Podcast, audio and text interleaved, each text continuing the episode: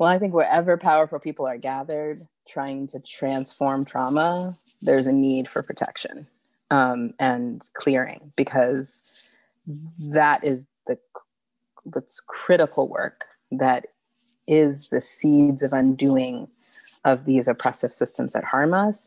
And so you know that's going to be a place where things are going to come to try to disrupt that.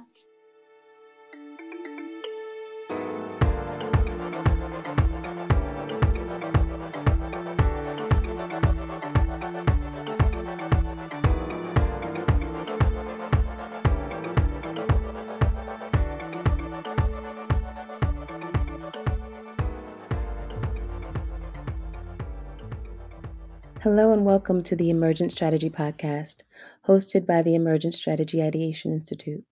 We are a collective of facilitators, mediators, trainers, and curious human beings interested in how we get in right relationship with change. Today I'll be guiding our interview. I'm Mia, our Mason of Abundance. Emergent strategy is the way we generate and reshape complex systems and patterns with relatively simple interactions. And I have the great, great fortune today of interviewing two beloved souls Aesha Rasheed and Selma Alamin. Aesha is a black queer Muslim body worker and healer, ritual worker, spiritual organizer, and earth stewardship apprentice based in New Orleans. Aesha is currently on spiritual and movement assignment as co director of Southerners on New Ground, a regional web of queer abolitionist organizers across the South working to end the carceral state and find liberation in our lifetimes. She has launched and led numerous community building projects that touch on issues as varied and interconnected as fighting for public education, venerating Southern queer ancestors, connecting with queer Muslims, and building rituals of public healing and transmutation. As a co shaper of Spirit Grove, Aesha is building a shared container through which to use her gifts as a body worker and caster of ritual spaces in service to movements for liberation. Selma is a New Orleans based Sunniya stylist and spiritual organizer. She worked for 11 years as crown healer and hairstylist for the queer and curly hair community. Since 2016, she's been apprenticing shamanic earth stewardship in the lineage of Dr. G. Love and Nana Sakara Kamila, learning to eclipse capitalism, interpret ancestral and planetary messages, and use indigenous healing technologies for Black love and liberation. She helped co create KISM, or QISM, a collective of Southern queer Muslims, and is a co shaper of Spirit Grove Healing Collective, a group of Black women intuitives. She also serves on the board of directors of SONG. And I understand that it's a special day, the birthday that you share. so happy new rotation, Earthlight. Birthday to you both. Thank you for sharing the special sacred day with us, with me, um, with our listeners. We it matters so much that you are in the world. We are so thankful for the energy that you bring, for who you are, how you move. Um, so thank you, thank you for sharing your light. Well, so I want to just do a little check in and see how you are. How are you today? I'm doing well. Um, I'm grateful to be taking another ride around the sun. Um, and it's so wonderful to see Selma's face. We're usually for many years we've been together on this day and we're not. So it's really great to be here. Yeah, it is very um it was it would have been weird if I hadn't seen you today, Aesha. Ever since we got birthday married. I feel like um yeah, I'm I have a heavy heart today. I lost my uncle, but um and I feel waves of grief of many, many losses. And there is um, always a lining of hope when we can come together and be nourished by deep conversations and just be in the practice of accepting and shaping change. And I know that we, um, the invitation was to open the space together. It's now that time please open the place and the conversation as you would so that uh, the people listening and us can have the benefit of that together. Bismillahirrahmanirrahim. Alhamdulillah Rabbil Alamin. Ar-Rahman Ar-Rahim. مالك يوم الدين إياك نعبد وإياك نستعين اهدنا الصراط المستقيم إياك نعبد الصراط المستقيم اهدنا الصراط المستقيم غير المغضوب صراط عليهم الذين ولا أنعمت عليهم غير الضالين المغضوب عليهم ولا آمين. الضالين آمين. This is the Al Fatiha, um, which is the opening. Yeah, it's the opening prayer from the Quran, and um, it is also a cleansing and it's also a closing, and it's many things. It's um, a powerful spell that is really sets the tone. Um, and I've been hearing it a lot today. So um, thank you, Aesha, for offering that because it was on my mind. Yeah, and it's usually what I offer as an opening for a number of years, in part because of the healing connection with Selma, who is one of the people in my life who helped me um, really be in right relationship to my Islam um, and understand it as part of my spiritual technology. And so it's how I open mesas, it's how I open altars, it's how I usually open my day um, with water ritual and the Al Fatiha. Thank you so much for that. And are there particular messages for those who don't speak Arabic or like that says that we can hold beyond the sound?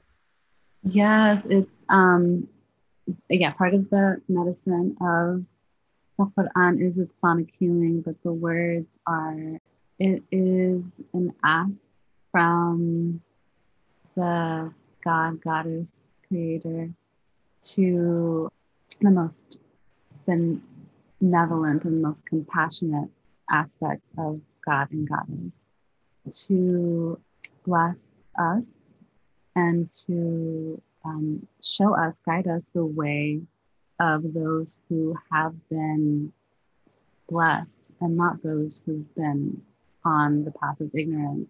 So it makes a distinction between the the paths that we can take in this life and also a an offering to be guided on um, a path towards well i mean jannah or heaven which is what we make of it right but um yeah i think i just hear it so often that i forget that there are words and it just feels like the opening spell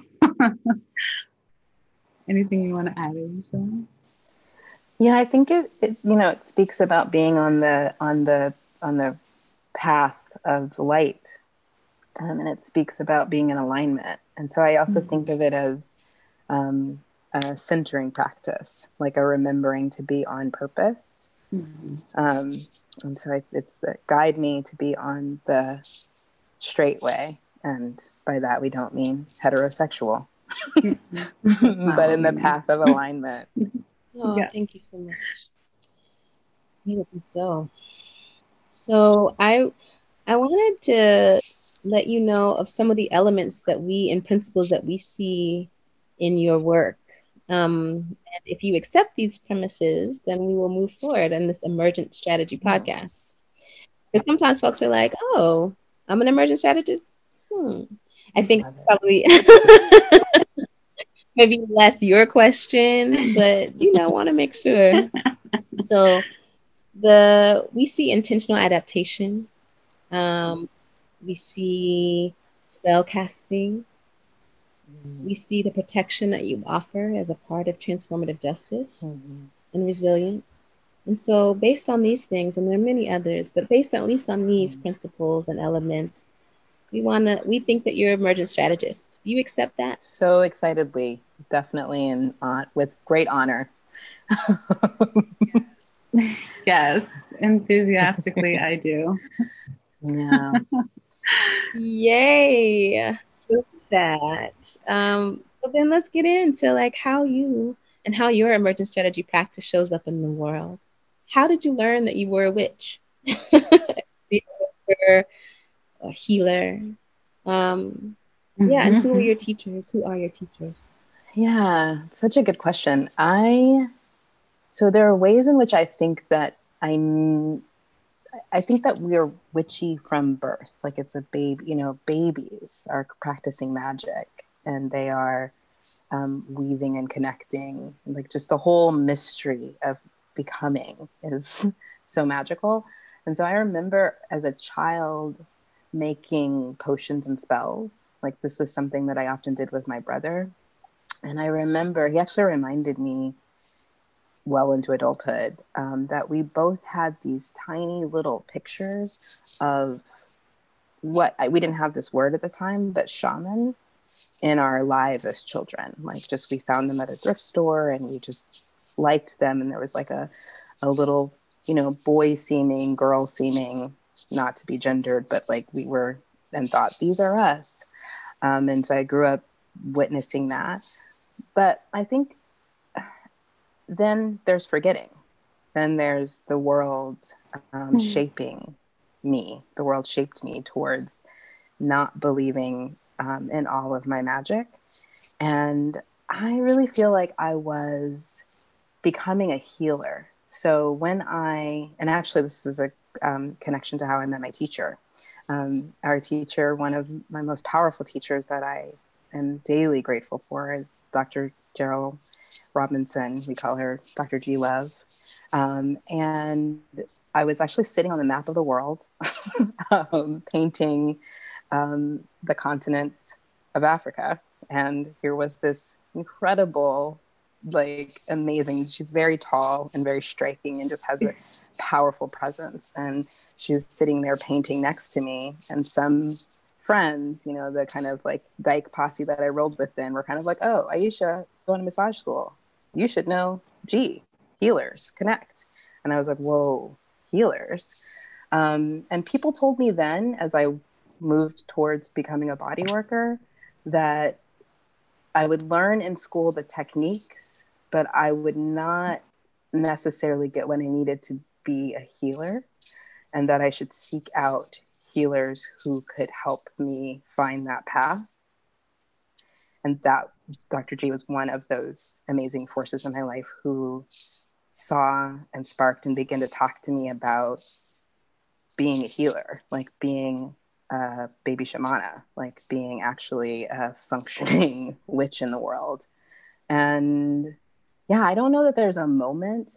There's these layers of acceptance as I moved deeper and a deeper acceptance at each turn, you know, as I learned, oh, this is actually, um, this is meaningful what I'm doing. This matters and it has impact. Wow, just listening to your response is like yes that's it is layers of acceptance and it's it's almost like a, a daily kind of remembering and an unlearning of so much of the conditioning of um, this life where yeah we are babies that we're just trying to telepathically tell people to do things for us and and so then we are you know just and for me i i was in this like make believe world where so much of my young life that I only I wasn't able to really have friends or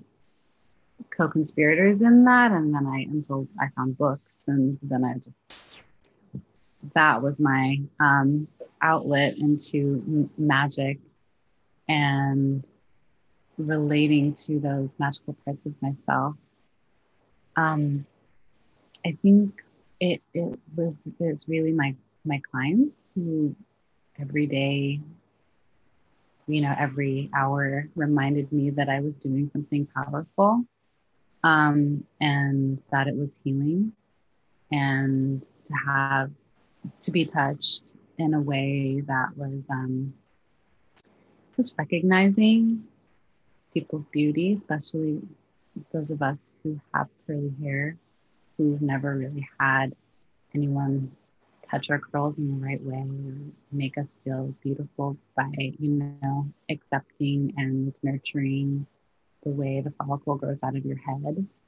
And really seeing people's light come through when they see themselves, whether it's because they feel like they look good or they feel like they're they finally see themselves in you know, at the gendered expression that they've known was inside is now on the outside. Those moments me realize that what I was doing was magic and was healing. And yeah, the meeting Aesha, one of my, I, I consider you one of my teachers, Aesha, and finding another queer Black Muslim unicorn uh, and a birthday twin and reclaiming the and queering the Quran together and um, realizing that these surahs are spells and that there there was mm. power and the reason why we grew up in this um, in this tradition in this way. Um, and Dr. G Love, of course, in our shamanic apprenticeship as the um, distinct honor of helping us to decolonize all of the ways that we think that we are not powerful. And it really wasn't until, I don't know, 2016 really that it felt like the moment to come out as as a, as a witch and that and to and it's been really amazing to watch others come out and people accept you know that that the unseen is just as important or at least is part of our lives. And this new phenomena of people even knowing what their signs are i'm like amazed every day when someone can tell me their moon sign. And i'm not i'm not the i mean outside of the queer people that i hang out with. It's really been just fun these last few years being able to talk about this with others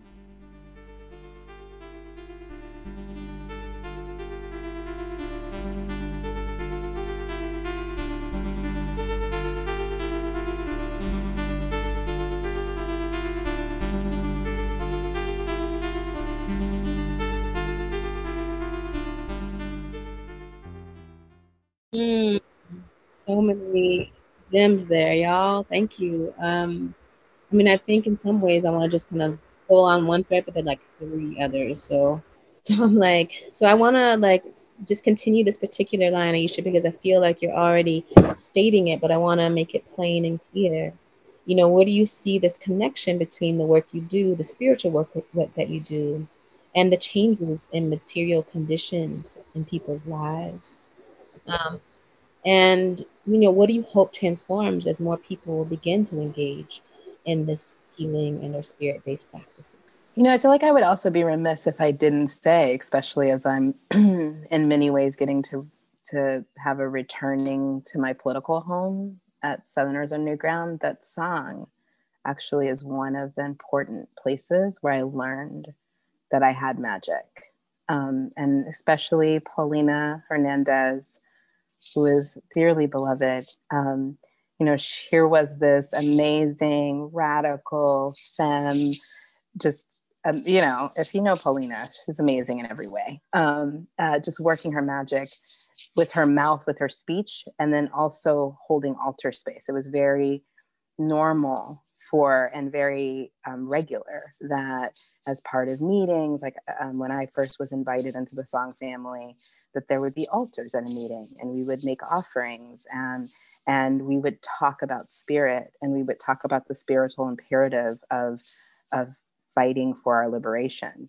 And i think that that for me was a lens that i was just like oh right there's something yes we're we're fighting the political enemies that are trying to keep our people down. And we're also like digging into the poison that we've ingested in the shape of internalized oppression in the shape of internalized white supremacy in the shape of internalized anti-blackness and internalized hatred of um, other of ourselves of internalized homophobia that that's actually like things that need to be rooted out of us and that the way we can do that is by getting right with our spirits and, and seeing ourselves in a lineage of ancestors and calling on them. So I think that is an important grounding to how I came to understand that my work is not just on paper or or marching in the street or making signs, which is all critical work, um, or meeting with and forcing politicians to listen to us, or building power with my comrades. That the building power with my comrades is a spiritual act. That organizing is a spiritual act. I think that some of what's at the root, and maybe a lot, if not all of what's at the root of why we harm each other as beings on this planet has to do with a separation, a separation from understanding ourselves to be part of something that we are part of. I would say we are part of Pachamama. We are part of this earth place. We are the eruptions of the kind of joy and ecstasy and possibility of the planet of the planet um, and i think we've when humans separate from that awareness we are able to do harm to each other um, and we begin to not say um, we begin to forget that this place is for us this place is our home place and this this place has abundance for us and then when we forget that there's abundance for us we begin to think in scarcity. And then we think we must take from others in order to have what we need. And that, I think, is part of what hardens into, and over many generations, hardens into I have the right for de- of dominion over this earth to take what I want from it. I have the right of dominion over these other humans who I get to take from and extract from. And I think that that is what must be transformed and transmuted. Um, so I, I think that that's a part of why spiritual, like why this work is necessary, like what liberation we we, we in order to be liberated, we must remember all of those things. We must remember abundance. We must remember that we're connected. Um, and I think that connection is how we can heal, like being in deep connection is how we must heal. And I think that's part of why organizing is a part of healing work, in my opinion. Um, and I've heard, I mean, I'm not the first person to say this, right? you know, many organizers. Um, that organizing is part of healing work because it helps us know we are a part of something. It helps us know that we are, we can do something. And I think there's that metaphor about, are you the one who's, you know, when the, the big um, when the oppressor is at the top of the mountain and throwing rocks down? Are you the one who um, goes and finds the people who have been crushed and takes care of them and like tries to stop the, you know, just stop the bleeding? Or are you the one that climbs up to the top of the mountain to stop the rocks from being thrown? And I always thought that that lesson, and I think the point of the lesson is that you have to have both, that we must take care of people who are living in the reality of of these oppressive conditions while also really going for the root causes so that we stop being harmed we stop being killed you know and so i think that that's that's part of the work and that's part of why spiritual work is necessary because stopping the rocks is both about shifting power but also about changing how what we do with power like and actually uprooting from all of us the notion that we should we should have dominion over anyone. I meandered a little bit. oh no, that was wonderful. That was like so on point, and I really resonate with that. I want to see Selma if you had anything that you wanted to add here. Yeah, I'm I'm thinking about that metaphor of the oppressor throwing rocks and thinking about how the the circles of care. It's like those people who are out caring for those who are under the rock also need care because that work is hard work and I see myself as a second zone of care where I'm uplifting those people who have to go in every day into triage situations And those situations are, are not for everyone. It does get tiring to be, you know, doing that work. And so part of the way that we move into being able to shift is to have a space for healing and create and create the levels of care necessary for people to be able to do that and still feel shored up, feel flanked, feel supported, feel like they have the reserves. And then there's the real, I think the question was something like, what is the, what, what will be, what are the material ways that we see how we see this work come through. And um, I think that introducing folks to tools um, that can help address the real anxiety and the real fear that is the suit that we're living in uh, is not just necessary, it's like overdue at this particular moment. And people are thirsty for other ways of doing things in the and what I think it was Eurasia that called this this coronavirus elegant.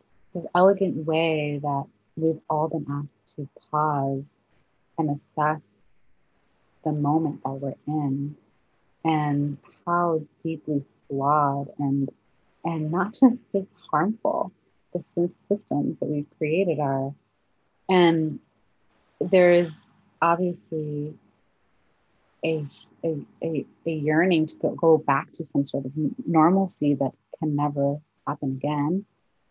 And this is our moment to just slide right in with a different way. Um, and the tools that I that we have are, are as Dr. G says, in dusty baskets a lot of times, where you have this powerful gift, but it is inside of a dogma you know, it is inside of like for us with this Islam, it's inside of a dusty patriarchal basket. And it's our job now to go in there and get the gift and not get distracted by trying to clean that basket. It's not our job to clean up what capitalism, what patriarchy, what what these systems have done. To, they cannot be cleaned up. And there are people who are in there trying to get those gifts back.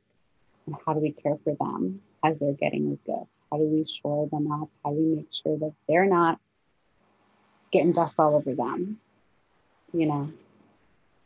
And that, that's where I see the spiritual work coming in. Ooh, that's a word.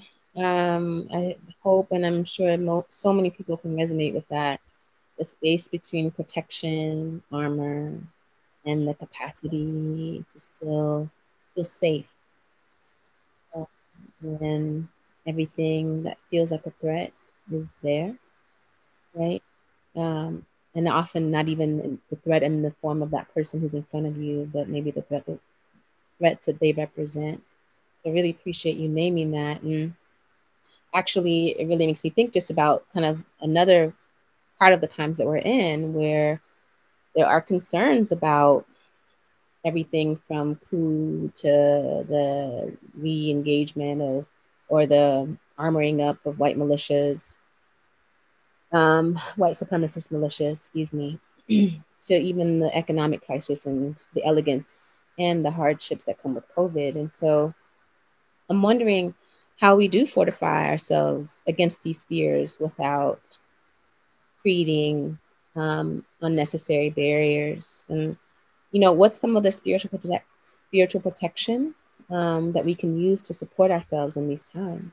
Yeah that's so important. Um, one of the things that I was making me think about is um, how do we clear ourselves when we have to go into the machines? Um, and I actually, um, I, I working alongside Wendi Moore O'Neal is a gift. And one of the things that she reminded me of just the other day is that one of the ways that this patriarchal, heteropatriarchal, capitalist, anti Black machine eats us is by like eating our soul, like so that we become so hardened that we become so um, without joy and care that we give up you know that we are like well i'll just i'll i'll put myself in the machine too. And i think that happens in ways that are so sneaky.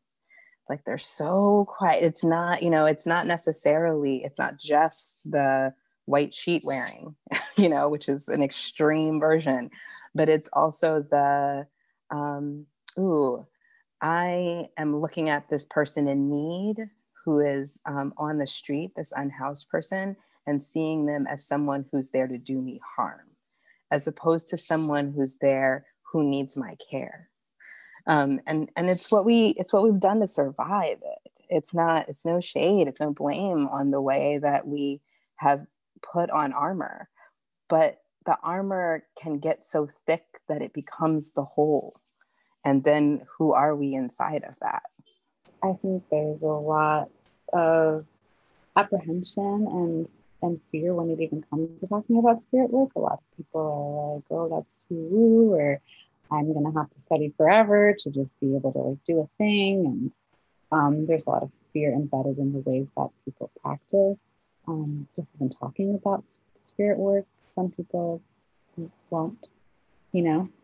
But I think what um, is simplest is to infuse what you already do with a little with intention and using your voice to command things in your life to go in the ways that you hope them to go. And that's just the power of intention, especially intention spoken aloud. Yeah, in in the Lama is, is something is means it's all all of your your your actions are led by your intention. And of course intention is not everything. There's impact to your actions, but there's that space where you are able to say, I'm going to cleanse this off of me and name the things that you would like to cleanse off of you. And do that before you shower or do that before you pat yourself down and wipe it off of you. Um, and then the things that you interact with on the daily, make sure that you're you can speak nicely to them. You know it's like the the tricks with our technology. Um when your when your tech isn't friendly to you you usually like pet it blow on it like those things. Just I I've named all my devices. I I remember they're from Pachamama. I I I'm sweet to them and they're sweet back, you know. The there there's there's just like little the little things that are in your immediate life right now the things that you touch including your your body be being gentle and being sweet with with those things with yourself is is a way of of fortifying yourself in the spirit work that doesn't have to be about a, a about a god or goddess or deity or energy other than your own. And having and can create of what's created for me a sense of agency and how I show up um, and how I am able to really feel and be present with what's right in front of me. Wage love. Wage love. Wage love. Wage love. Wage love. This is for Shetty R. Dedicate this with a heavy heart. I love that. I appreciate that so deeply, and it actually reminds me very much of, or brings me brings me to where I believe that um, some of your power and um, brilliance got to be um, introduced into the emergent strategy space and container. So um, you all attended, I think, the immersion in New Orleans, right? Which, you know, immersions for our listeners are locally based community experiences of people practicing emergent strategy together for about three or four days. And in that immersion, you all started to go to work. You all started to do that work of protecting the container. And so uh, we wanted to know how did you know that the gathering needed that kind of clearing and protection? I think the other thing that I've learned, yeah, the intention. I love that's so important. Like speaking with intention and sending intentions with whatever it is that you're doing. So be it a text message, an email, a Facebook post, a Twitter, you know, like like that you are infusing that with your intention. And I I think that I mean, my teachers have all talked about breath and the importance of breath and the use of it. So I also think that there's n- no small amount to, to understand that speaking, using our voices, um, singing, that those are powerful ways to, to move the intention from spirit and heart into manifestation of reality, um, or not into manifestation in the 3D. Let me say that because it's all reality. Um, and I think but one of the and one of the big lessons that I have learned as a um, spirit worker, a spirit forward movement worker, is check out what's happening spiritually when stuff seems whack. Like when something's going wrong, you know, like I think that I'm, and I, I think this is a message of movement, right? Like there's a lot happening. A lot of hard things are happening. People are in massive grief and trauma people are acting through those massive griefs and trauma and often visiting those traumas upon those closest to us like that is a part of of how the how the the ick comes you know it's that it's like as we access our righteous rage sometimes we also access these pockets of trauma induced anger that we are visiting upon the closest person that like I can't do anything about the whole system. So you right here, you you gonna get it. And I think that that is something that um, when like when I'm getting into that. So I think Selma and I had the have had several opportunities to work together in helping hold containers for projects or things that are happening and have learned this lesson that when things get really weird, really out the box, you're like, why are we why is it like nothing seem to be going right right now? Just ordinary stuff's just going wrong. Can't find the, you know, the box didn't come. The the can't find the chart paper. People are, you know, beefing and you don't understand why. To just take a moment and consider that there's spiritual interference happening. And this is not about pretending like the the 3D things aren't also happening because you can't find the markers, you still can't find the markers but that could be a sign that there's a larger things going on. And i feel like it's important and teachers have told me time and again and i think it's important for especially movement people to know is that the enemies that don't want the light to come through are using these methodologies to interrupt us. So don't think that there's not a layer of spiritual interference happening that there's not a layer of attack happening. And that's something to just keep in mind and just pull up and notice. Series of things are happening. What's going on? And then consider that there may there may be solutions that are beyond just what you can see in the 3D. That there may also need to be some clearing, some grounding. There may need to be some moving through a space to just shake it off. There may need to be some jump and shake, you know, um, and, and that's something that I've been reminding people or, or sharing with people that when when anxiety is really really high that there's some like just old school technologies to use which include moving your body in the way that makes sense to move your body like in in the way that you have access to. So to to to shake it out if you have that to jump around to dance it out, which I think is what some of our people have been long telling us to like just do, you know, dance and, and, and shake and jump and make sounds, that that's a part of what interrupts um, the ick. I don't know. I wish I had a more technical word, but that's part of how to get rid of it. okay. Um, I love that. I fully, I fully co-sign um i co-sign that and the movement and the other ways that you've talked about like how we just move it off and so i want to this maybe make it just for a point to make it clear what is spiritual hygiene? We talked about like the ick, but like what is what so what is spiritual hygiene? Why is it important? Um, and then also, yeah. can everyone do spiritual protection work? Like, I feel like we've already started to say in the answers to those, but I just want to make sure that people, it gets a little demystified. Well, I think wherever powerful people are gathered trying to transform trauma, there's a need for protection um, and clearing because that is the that's critical work that is the seeds of undoing of these oppressive systems that harm us. And so you know that's going to be a place where things are going to come to try to disrupt that. And also the emergent, I mean, the emergence that I've participated in have been so powerful and I've, I've gotten to participate in two.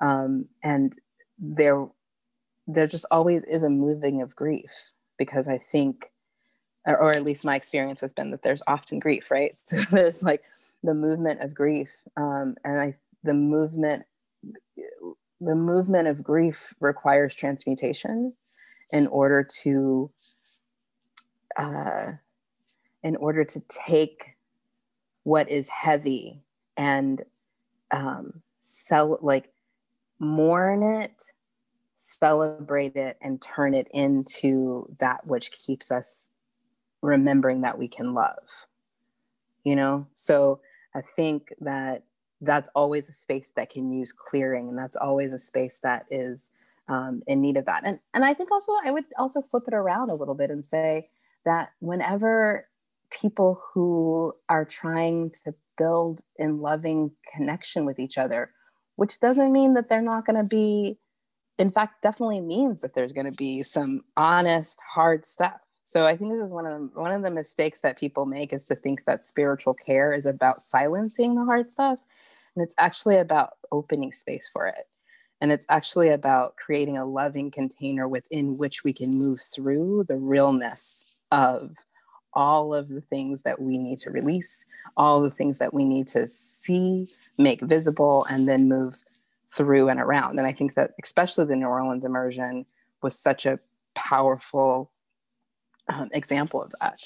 I think the other thing is that we were all, our crew um, was arriving back from the solstice soul shift. So we were all like flowing up in there with all of this recently charged energy where we had just been sitting in all sitting in altar spaces together and building together and doing this deep work and and so I think part of why Annette and I and others like and some like we knew that there needed to be clearing in that space is because we were in a state of heightened receptivity. And so we could feel the the energy vibrations and we loved we had so much love for the container that we wanted to show the love for the container by clearing and space holding in that mm, way yeah i think wow i'm just over here nodding everything you're saying. Yes when we gather in movement work and we are trusting and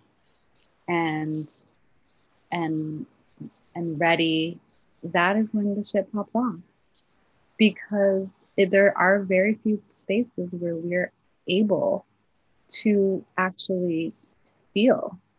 And and then you know it's it does create a lot of movement trauma when there isn't a special attention to the container work that is necessary to take that ick and turn it into medicine, which is really the the main job of facilitating and, and healing. And so the ways that that showed up in New Orleans was in a very, you know, somebody had a feeling about a thing, and that thing obviously wasn't just what what it was on the surface. It was many layers, and it was, you know, it was what it was the opportunity it gave us the opportunity to go deeper, and and we I don't think we were the only ones that felt like, oh, we needed to be holding this container.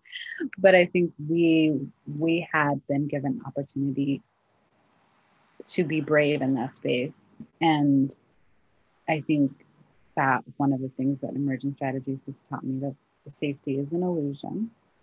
And we are actually tasked with creating spaces where people can be brave enough to come with their vulnerabilities and know that there may be conflict and that it will be addressed compassionately. And so we, I think, walked away from that being like, there, there needs to be food, there needs to be space, there needs to be breaks, and there needs to be healer on like when we're checking, when we're gathering there people who are ready to do the work, we know that this struggle will come up. It is inevitable. And so, who is going to be holding that container? That is very important to consider when you're doing this type of spirit forward work. It's going to come up in some way and it might interrupt you in, you know, in ways you can understand and it might interrupt in ways you can't. And what what was beautiful about the New Orleans experience was that we we were we had healing stations already. Everybody was kind of primed. It happened on the third day, so we were all like vibing with each other, and and then we had this beautiful. I think it was a release ceremony where everyone had a chance to just like break something. And we're like, we we had a crystal that was ready to go, return to the earth, and just kind of took turns smashing it. and that is very powerful tool to, to smash some things sometimes when you're when you're trying to get some some anger, frustration, some ick out, you know, with obviously um, attention to caring for the space and the people around you. But smashing things is is very healing. Yeah, like absolutely. We all needed to hear that. I really also appreciate just this description too of what it means to not be inhabiting. So when you are giving your attention somewhere else other than the present, right? And we do that so much, right? Like so, there are like 50 things that we have in our minds and 50 things that we're sending energy and attention to. And so just that moment of like, come back, let's be here and be present. Um, I really honor and appreciate that. And it feels like we're already saying that basically there's so many ways and everyone can do spiritual protection work, right? And the small rituals are the big. And so I'm wondering if there's any places um, where you would suggest folks want if they want to find out more about how to do this work how to do these forms of protection you know where can they go to learn more? Yeah i was just thinking like what are the the handy dandy resources out here? Um, and i think that like so much what i've learned is part has been in spiritual community.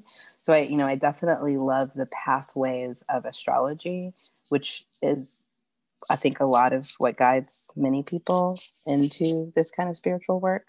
Um, but like moving through. So, you know, we love, we love, beloved, Chani and um and and reading that and i think like there are other little sne- little like snippets of tools i'm going to think about some more and link um and maybe send some links of places so much of what i've learned has been with teachers though and i think that that is apprenticeship is one of the best ways to learn. So I think that that is always, you know, but you get your crystal book, you know, find your crystal store, find that place that is selling a little something and see if you can get some wisdom from somebody. Um, and I think a really rich and important teacher is our people usually.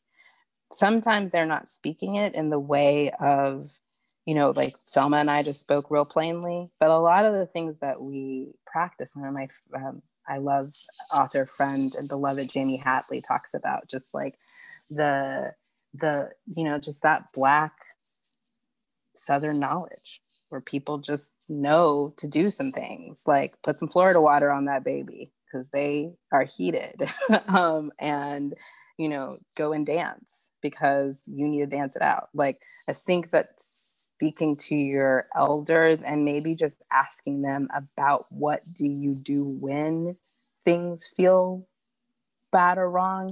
And I think you have to listen through sometimes a lot is hidden in in spiritual practices that we might have like the dusty basket. Selma just talked about it. So when, you know, when your auntie is like, you just need to pray, here you could hear that as you need to get into alignment and go do what prayer is for you, which is not the same as necessarily going sit in a church pew if that's not for you.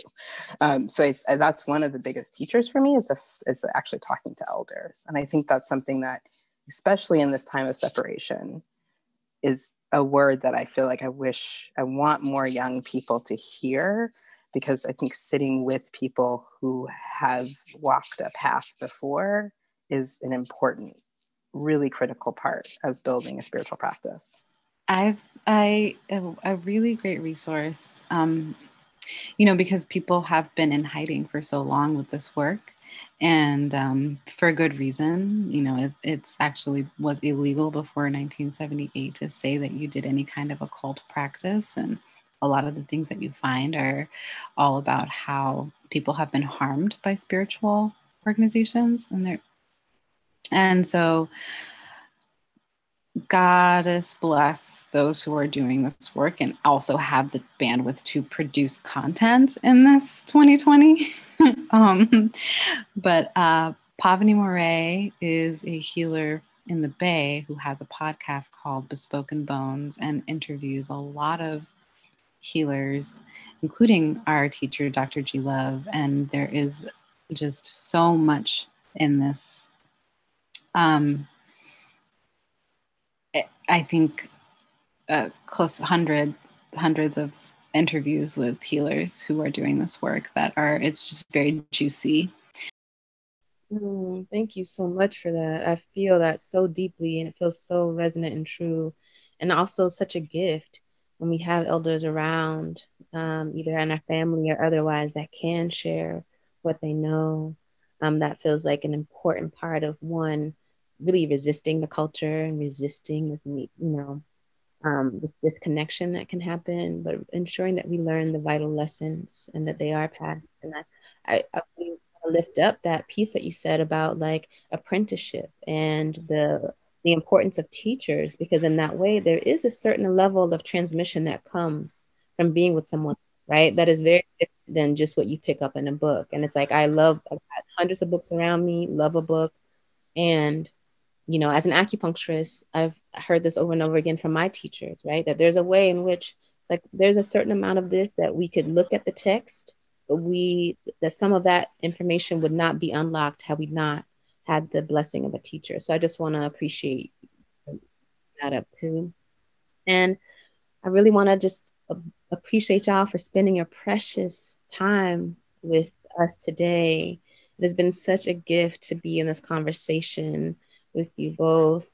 Um, I'm so, so thankful for you and the miracles of your life. I want to also just lift up for a minute um, your uncle Selma, and all those that we've lost in this time. May they have light in the transitions. Um, but I want to know if there's a way that people can still learn about you and your work more, a place that you would send them to. Yeah, sure. We are actually, Aesha and I, part of a healing collective for Black femmes who are trying to do this work of get getting getting people the tools they need to heal. And um, we are called Spirit Grove. And you can find us at patreon um, slash Spirit Grove.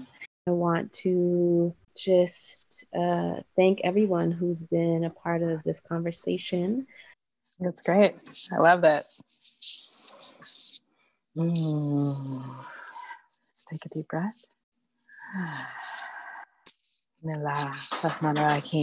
Bismillah. Alhamdulillah Rabbil Alameen. Alhamdulillah Rabbil Alameen. مالك يوم الدين. إياك نعبد وإياك إياك نعبد وإياك نستعين. اهدنا الصراط الذين أنعمت عليهم. غير أنعمت عليهم. ولا غير المغضوب عليهم ولا الضالين. آمين.